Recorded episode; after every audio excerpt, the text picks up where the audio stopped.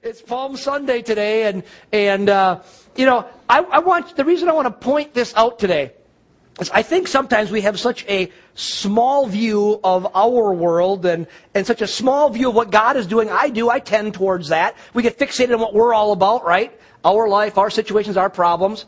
But do you realize? I kind of want to get us to open up our, our, our minds a little bit. Do you realize that today, well in excess of one billion people on the globe this week, this weekend, because of course you know, we have a 24 hour period it takes to, to go around the whole world, that in this 24 hour period, over a billion Christians worldwide will be celebrating Palm Sunday. Really taking the time aside, setting it aside, and saying, what is this all about? That all these people are focusing on the events of one man's life in one day over 2,000 years ago. That we, we look at that and say, it's so important that we set aside everything else, and over a billion people on the globe say, today, let's talk about Palm Sunday. Focusing on primarily this, the fact that Jesus came into Jerusalem as king. That's what Palm Sunday is really all about. That Jesus came as king at the very end of his earthly ministry, the last week. Matter of fact, it ushered in his last week of ministry. And he came and he said, I'm the king you've been looking for. You know, and that's what we want to think about today. So grab your Bibles, turn to the Gospel of Matthew, the 21st chapter, and let's read the events of that Palm Sunday that a billion plus people are looking at this exact event today. It must be pretty important if a billion plus people are all looking at it in one 24 hour period of time. Matthew 21, starting in verse 1. Starting in chapter, chapter 21, verse 1, says this.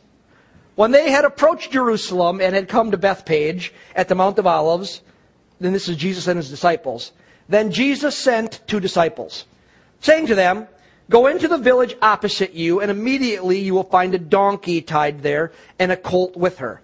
Untie them and bring them to me. If anyone says anything to you, you shall say, The Lord has need of them, and immediately he will send them. This took place to fulfill what was spoken through the prophet. Say to the daughter of Zion, Behold, your king is coming to you, gentle and mounted on a donkey, even on a colt, the foal of a beast of burden. The disciples went and did just as Jesus had instructed them, and brought the donkey and the colt, and laid their colts on them, and he sat on the coats. Most of the crowd spread their coats in the road, and others were cutting branches from the trees, palm branches from the trees, and spreading them in the road. The crowds going ahead of him and those who were following were shouting, Hosanna to the Son of David. Blessed is he who comes in the name of the Lord. Hosanna in the highest. And when they had entered Jerusalem, all the city was stirred, saying, Who is this? And the crowds were saying, This is the prophet Jesus from Nazareth in Galilee. On that day, Jesus starts the last week of his earthly ministry and his last week of life on earth. And to start it off, he takes two of his closest disciples, two of the twelve, and he tells them to go into the city opposite them, he said, and to find a, a donkey and its colt full that are tied up there, to bring them to him because he wants to get on the donkey and ride into Jerusalem on the back of the donkey. Now that might seem to be like an odd fact to include in the inspired scriptures. You know, I don't think of, I can't think of any time before where it really talked about Jesus' mode of transportation.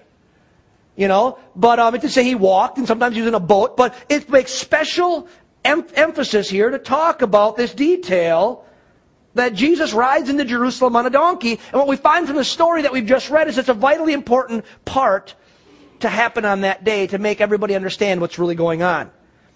You see, entering Jerusalem in the way he did, riding on a donkey, told everyone that he was the promised king that they had been hoping for and they'd been praying for. You see, when he rode into town on a donkey that day, he was fulfilling a 500 year old prophecy from the prophet Zechariah. Zechariah, one of the Jewish prophets, um, had said by the Spirit of the Lord 500 years earlier that, that one day the prophet, the, the, the final prophet would come. And this he'd come in a particular way. And verse 5 of our text is a recounting of what Zechariah the prophet said. Look at verse 5. He's just simply saying, have you noticed in your Bible, I try to point these things out. In my Bible, the, the text looks different. It goes from one kind of type to a different kind of type. Do you understand why that is? It's because it's, it's quoting a prophecy that came from the Old Testament. It's saying, this is a recounting of that. And so it says in verse 5 here, Say to the daughter of Zion, Behold, your king is coming to you, gentle and mounted on a donkey, even on a colt, the foal of a beast of burden. It says this is how your king will come. He'll come in a very particular way. You'll recognize him when he comes this way.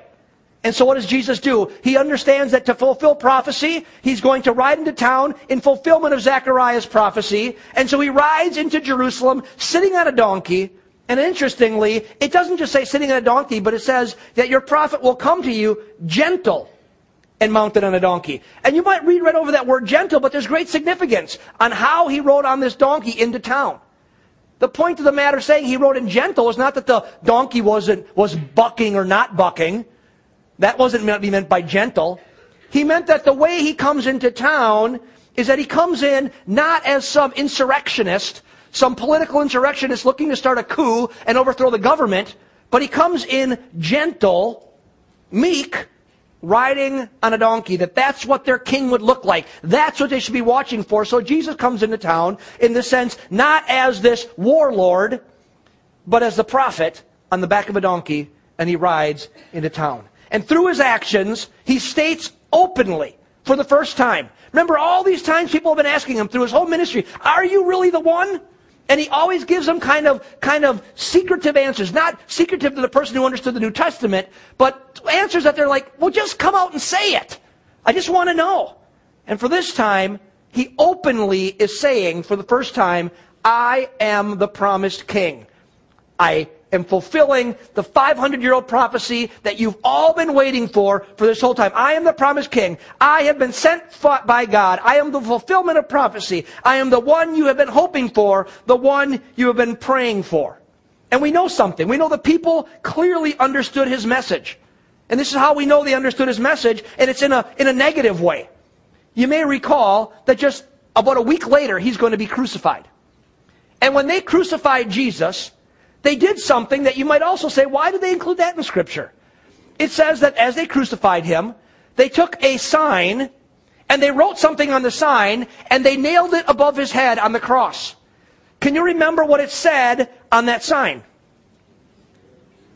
This is Jesus, the King of the Jews. And remember, the Jewish leaders got ticked and they said, don't write that. Say instead, he says he's the King of the Jews. And the Roman leaders said, no way. I will put on there what I want to put on there. And they put the words, this is Jesus, the King of the Jews. They clearly understood that day. Sometimes we say, oh, they misunderstood or they really didn't get it. If they really got it, they really would have followed him. No. They absolutely understood. They understood so much, even the people who weren't Jewish, who weren't looking for the fulfillment of promise, understood that, hey, here's your king. And the Romans, I think, looked at it and said, yeah, here's your king. Look what we did to your king. We nailed him to a cross. There's your king, baby. We have all authority. You have none. The people understood exactly who Jesus was. They nailed it above the cross a week later and saying, This is Jesus, the King of the Jews. His message came through loud and clear that day. I am the King sent from God to establish the kingdom of God. So think of it that day. The crowd filled with excitement ran out, it said, and they, they welcome him into the city. He's riding on a donkey. They welcome him into the city. They lay their coats on the ground like a red carpet. We think in these days of, of the red carpet reception at an opening of a, of a movie or certain awards. They roll out the red carpet. This was their version of the red carpet. They take their coats and they lay them on the ground and they cut branches from their trees. Now get it. They don't have, they didn't have trees that are similar to ours so much. They had palm trees. And so they cut off, if you've ever been to the Middle East, that's the trees. So they cut off palm branches and they laid them on the ground. And as he came into town, they start shouting, Hosanna, which means save now. They're saying, basically saying, we're tired of waiting. We've been waiting. Zechariah prophesied 5,000, 500 years ago, you're coming. We've been waiting, and now it's time. Hosanna, save now, son of David. It was a king's welcome. They understood this was David's anointed descendant. That the, that the scriptures had promised that someday uh, the, the, somebody following in the line of David would come and be a king forever. And they got it. This is who it is. He's finally here.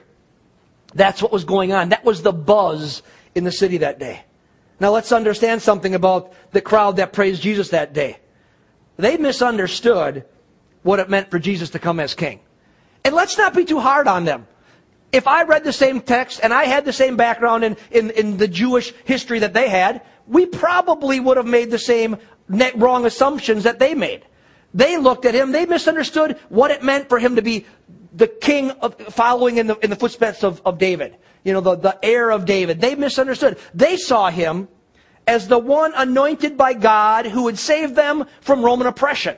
That's what they thought. They thought that he was going to be like Moses. See, they had a real good reason to think that. There's other prophecies that said like one like Moses would come, and they're saying, okay, if he's going to be like Moses, he'll do what Moses did. And we think what Moses did, Moses was a spiritual but also a political leader.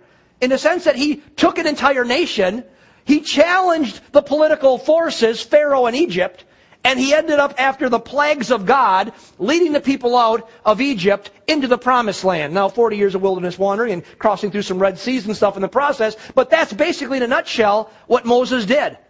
And so they're thinking, here comes the next deliverer, just like Moses led the people out of Egypt. Jesus is going to lead us out of Roman oppression. They thought Jesus would be this political leader, this political king. And that's what they, they, they hoped for because the situation the Jews found themselves in was one of incredible oppression. They lived under incredibly heavy taxes. They lived under incredible restrictions. They had to do whatever the Romans said. That's why when your Bible says that somebody says to go with you one mile, go two, that was because of Roman oppression.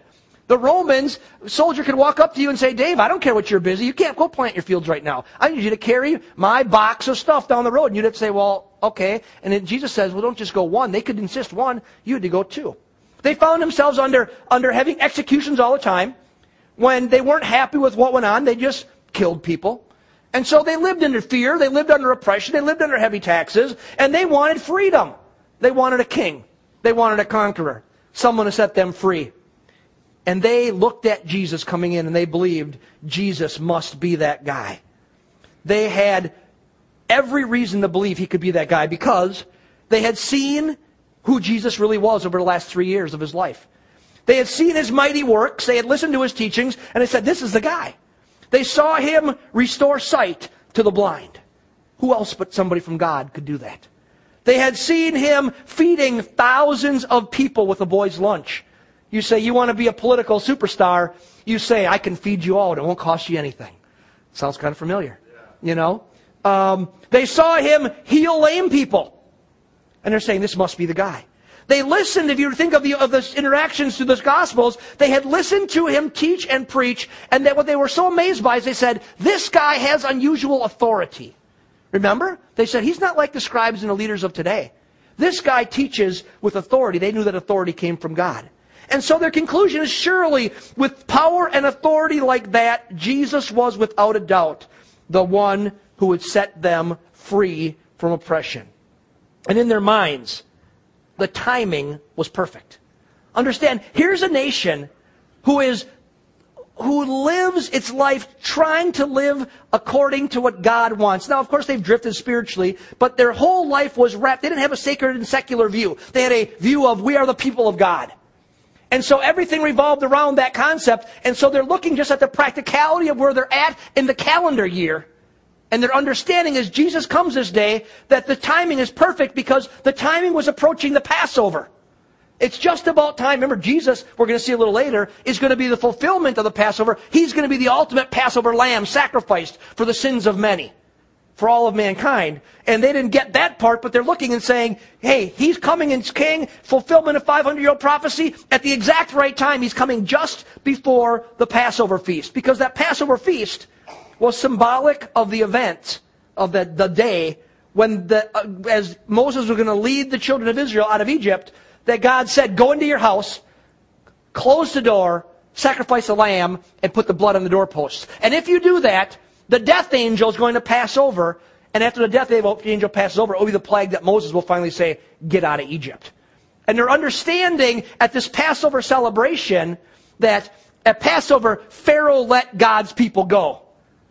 And this just might be the time that the Romans will let that oppression go. You see, for them, Passover meant freedom. If you want to equate it in your mind of what, how we would kind of look at it, it's kind of like our 4th of July celebration. We celebrate freedom politically. To them, that's what it meant. Passover was this day where their people, their nation had been set free. And they're saying, it's the right time. It's just before 4th of July. That's kind of what they're saying. You know, it's the right time. It's just before the Passover. And they think in their minds, now just maybe, something like that Passover will happen again. And Jesus would lead them from bondage to freedom. So on that day, the people did something. It says they received him as their king. They said, You are our king. They received him as king and they shouted, Blessed is he who comes in the name of the Lord. It was a great day for the people. Their years of, in their minds, their years of suffering were over. Jesus was their king and he's going to show the Romans. He's going to give them what for. He's going to say, listen, you thought you're tough, but you don't know our God. That's what they're thinking. I would love to have been there on that day because the atmosphere must have been electric. Remember, they didn't get the fact that the crucifixion was only a few days away. That within a week, this guy they're championing would be nailed to a cross and die. To them, Israel was going to rise again under the leadership of their new king, Jesus, and they receive him as king. Now, we've got something they don't have. We've got 2,000 years of perspective in history. From our historical perspective, we know that their excitement would be short lived. That their king, that they thought was his political king, would be nailed to a cross in just a few days. There'd be no political uprising. There'd be no civil war. There'd be no death angel passing over. No, no great thing like that was going to happen. They, that we know that that didn't happen.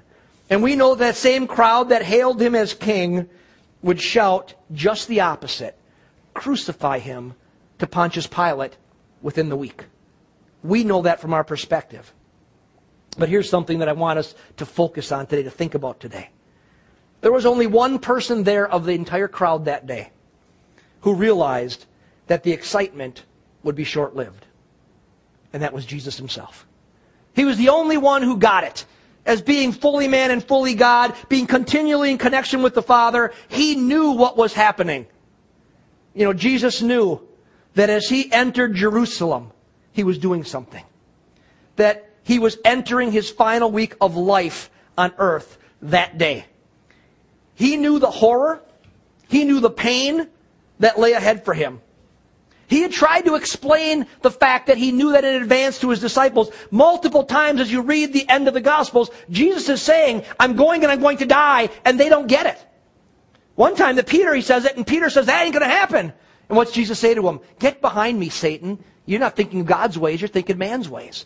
Why? He's saying, I want to be a king. Just before this event in Matthew 21, read the, read the context. You know what it was? Two of the disciples going to Jesus and saying, can we be leaders? Can we sit on your right and left? They thought the same thing. There's only one person that day who knew that he was entering his final week of ministry. He had tried to explain it even to his closest 12, and they just couldn't get it. But he knew. He knew what was happening. He knew what he was doing, what motion he was putting into, what activity he was putting into motion. So the question is that I have to ask when I look at that. Because I look at it and I, I don't know if, I'm, if you're like me, I try to put myself into the story. I try to ask questions. It's a great thing to do as you read the Bible. Sit in this, kind of get in the story and say, what's really going on here? And I ask this question.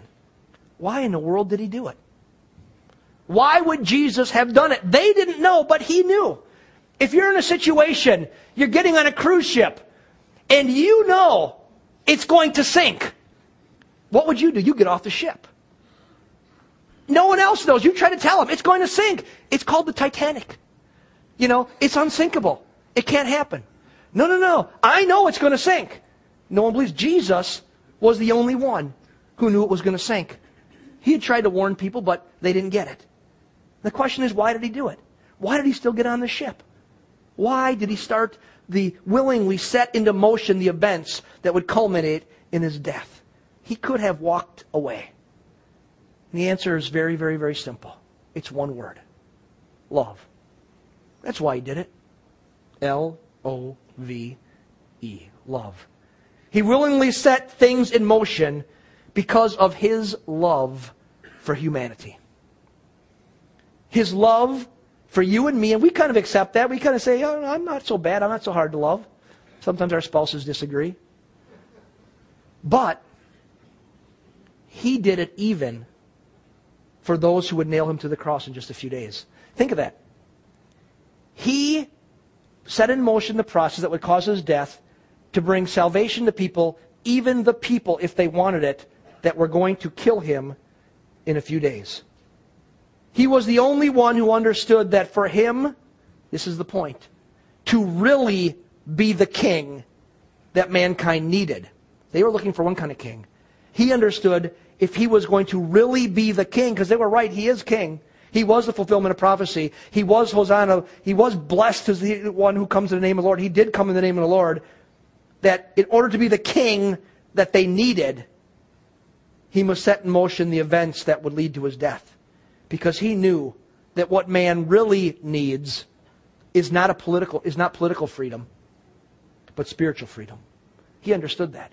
You know, no matter what the spiritual state is in, the, in a nation, you can serve God. You can have you can have you can have spiritual freedom. I think that's something the church world needs to wrestle with in these days because I don't know the, what's going to happen in the great land we call America. I'm not a doomsday guy at all. But when I look at it, I watch the news and I go, man, this thing could get ugly. What's it going to be like for my kids? I know this. It doesn't matter what it gets like. I know this. You can still have spiritual freedom. And Jesus understood human, human regimes will rise and fall. Nations will come and go. Scripture says it. But his kingdom is above all that and beyond all that. And he understood what man really needs is not political freedom, although that's wonderful.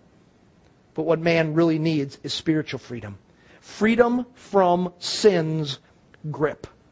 That's what spiritual freedom is all about. Freedom from the grip of sin. That grip of sin can only be broken by Jesus' death and resurrection. And that's what Jesus understood that day. See, he understood that when he would rise from the grave in just a, a, a, little while after, a little over a week later than this day he wrote in his king, that when he would die and then rise from the grave, that what would happen, according to scripture, is that he would break the power of sin over mankind. Those chains that were unbreakable before now would be broken by Jesus himself and mankind would have the, have the ability to, to receive Christ as now as their personal king and have freedom spiritually in their life. But he understood that he had to die first. So he set the wheels in motion that would lead to his death for our spiritual freedom. Now, friends, that's love. That's amazing love. Just try to grasp for one moment how much God loves you and me. Just try to. He loves us so much that that's what He was willing to do for you. That's what He did for us. That's what He did for the person that would hold the nail and drive the nail through his hand. And that leads me to think, uh, ask myself another question if I'm in the story. And the question is this then what should our response be? when we come to understand that in love He laid down His life for ours. He laid down His life to give us spiritual freedom. How should you and I respond today with the over one billion other people on the planet who are thinking of these days today? How should we respond? And I would say this, if we'd get this right, the next part, we'd change the world. If we responded to this thing right, if over a billion people did. How should we respond? First of all, we should respond with gratitude. That's how we should respond, first of all. You know, I want every one of us to take time this Palm Sunday to just allow ourselves to think about what God has done, Jesus has done, what He started that day, when He concluded at the end of the week. And just allow your heart to be transformed by gratitude for your King, who willingly gave His life for you. I challenge you today, take time today to just think about what he has done and still does every single day in your life. And if you really think about it, there is no response you could have other than to begin with to have gratitude. There's nothing else. And I'll tell you this, that gratitude will put your life into a perspective that nothing else will.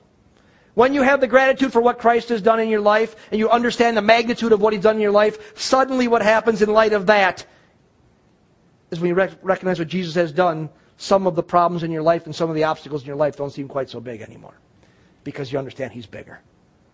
You understand He's, he's bigger. You can give it to Him.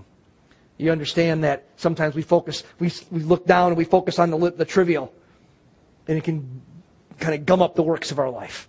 But we look up and we see what He's done. We understand how great He is and how powerful He is, and suddenly things become in the right perspective. And we say, Thank you, Jesus, for what you have done. It changes everything about your perspective as you walk through the day. So we should respond with gratitude. That's the proper response. But there's another response that flows out of gratitude that I want, uh, that I want us to think about today. Another appropriate response that comes out of gratitude and looking at the reality of what Jesus has done. It's this. How should we respond? We should respond with imitation.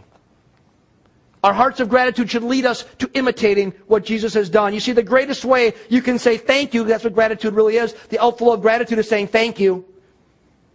The greatest way we can say thank you to Jesus is to become more like him. In 1 John chapter 3 verse 16 it says this. 1 John 3:16 it says we know love by this that he laid down his life for us and we ought to lay down our lives for the brethren. That's what it says. That it's imitation. That he laid down his life for us. That's what he began on that Palm Sunday, the process of laying it down. And we ought to lay down our lives for the brethren. You know what? We live in a world today that doesn't like the word ought. It doesn't. Josh was just mentioning to me as we're studying worship today, it was something happened in, this, in the worship, and he said, uh, Dad, I realize you're right. We do live, I do, I'm part of the why, the why generation. Ask why about everything. He said in the army, he says ridiculous. Everybody says, why do we have to do that? And the sergeants say basically, shut up and do it because you ought to do it because I told you so. Um, sometimes there's nothing wrong with asking why, but sometimes we ask why. God tells us what we do, and He says, you just ought to do it. And what He says here is He laid down His life for us, and we ought to lay down our lives for the brethren. Some people, preachers like to only give half of it. Christians like to only live half of it. Oh, they celebrate the grace. But if you celebrate the grace, you gotta, you gotta imitate the one who gave you grace. And that's what Palm Sunday shows us today. A proper response to Jesus' example of love should be that we love as we have been loved. We really should be people who care. That should be more than the slogan of our church at Portview.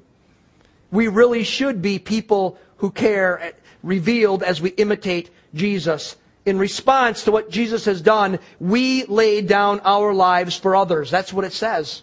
We should lay down our lives for the brethren. We at times surrender our desires in order to benefit another. Real love says, I lay aside my indulgences at times for another person. Real love says, at times, I give of my time to something I would rather not do to benefit another. And this is what I found when you do that, you're glad at the end you did it because you sense the presence and the anointing of the Lord. Real love says, sometimes I give up my satisfactions, or at least what I think would give me satisfaction, in order to see somebody else satisfied, in order to invest love into the lives of other people, because I'm imitating Jesus. Isn't that what Jesus did?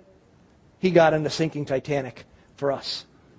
He said, I'm going to invest love into the lives of others. It's laying down your life. That's what it says. Laying down your life, giving of your most valuable resource. You know what your most valuable resource is? It's you. That's your most valuable resource. It's you. You're giving of your most valuable resource to others. That's what Jesus did, and we're to imitate him. Our response to Jesus' example of love should be imitation.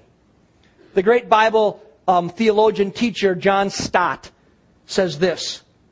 And this was this. If we just wrote this down as a uh, somewhere and just looked at it every day, it would change how we lived our days. He says the cross is an example to copy, not simply a revelation to love and to admire. The cross is an example to copy. That's what 1 John 3:16 is talking about. Not simply a revelation to love and to admire. Friends, it's all about imitation. That's the proper response. That's the proper response to recognizing what Jesus has done. Living lives of loving others is what being a Christian is really all about. Becoming people who care. And this Passion Week, here's my, my closing challenge. This Passion Week, Palm Sunday, Good Friday, Easter. When you are reminded of the love Jesus has shown to you, I challenge you to, on purpose, show love to those around you. Do it on purpose like Jesus. You say, but if I, if I do this, I know what it's going to put in motion. That's exactly it. Jesus knew when he did something what it would put into motion. And he did it because of love. So let's imitate Christ this Passion Week. Let's say the Lord, love people through me this week. Let me, God, and it costs you something. It costs you time, it costs you convenience, it costs you money, it costs you energy. But the payback is so much better because you become more like Jesus. And that should be the goal of all of our lives. Amen? Amen. Stand with me this morning. Let's just pray and as we close our service today. And I just want to thank the Lord Jesus in our prayer time as, as we close for who he is and what he's done. Join me in praying. Dear Lord Jesus, thank you for your amazing love. Thank you, Jesus, that you love us so much, that you understood on that Palm Sunday 2,000 years ago exactly what would happen when you told your disciples to go get the donkey and you allowed them to put their coats on its back and you crawled up on that donkey's back. You knew exactly what would happen when you rode into town and they received you as king. You knew they'd receive you and you knew they'd reject you. But love said, I'll do, I'll give them what they need, not what they necessarily want. And you have given us what we need. You have broken the power of sin in our lives. You've set us free. And who is in Christ is free indeed. Whom you have set free is free indeed. And God, I pray for us as a congregation that we would learn to walk in the freedom that you have provided for us. You've already given it to us spiritual freedom from the bondages of sin. And God, I pray in Jesus' name that you would help us to begin to walk out the lives of freedom. God, break addictions. God, break false thinkings in our minds that hold us back. And God, set us free. So that then, God, with our free lives, we may then freely love other people with the love that you pour into our heart.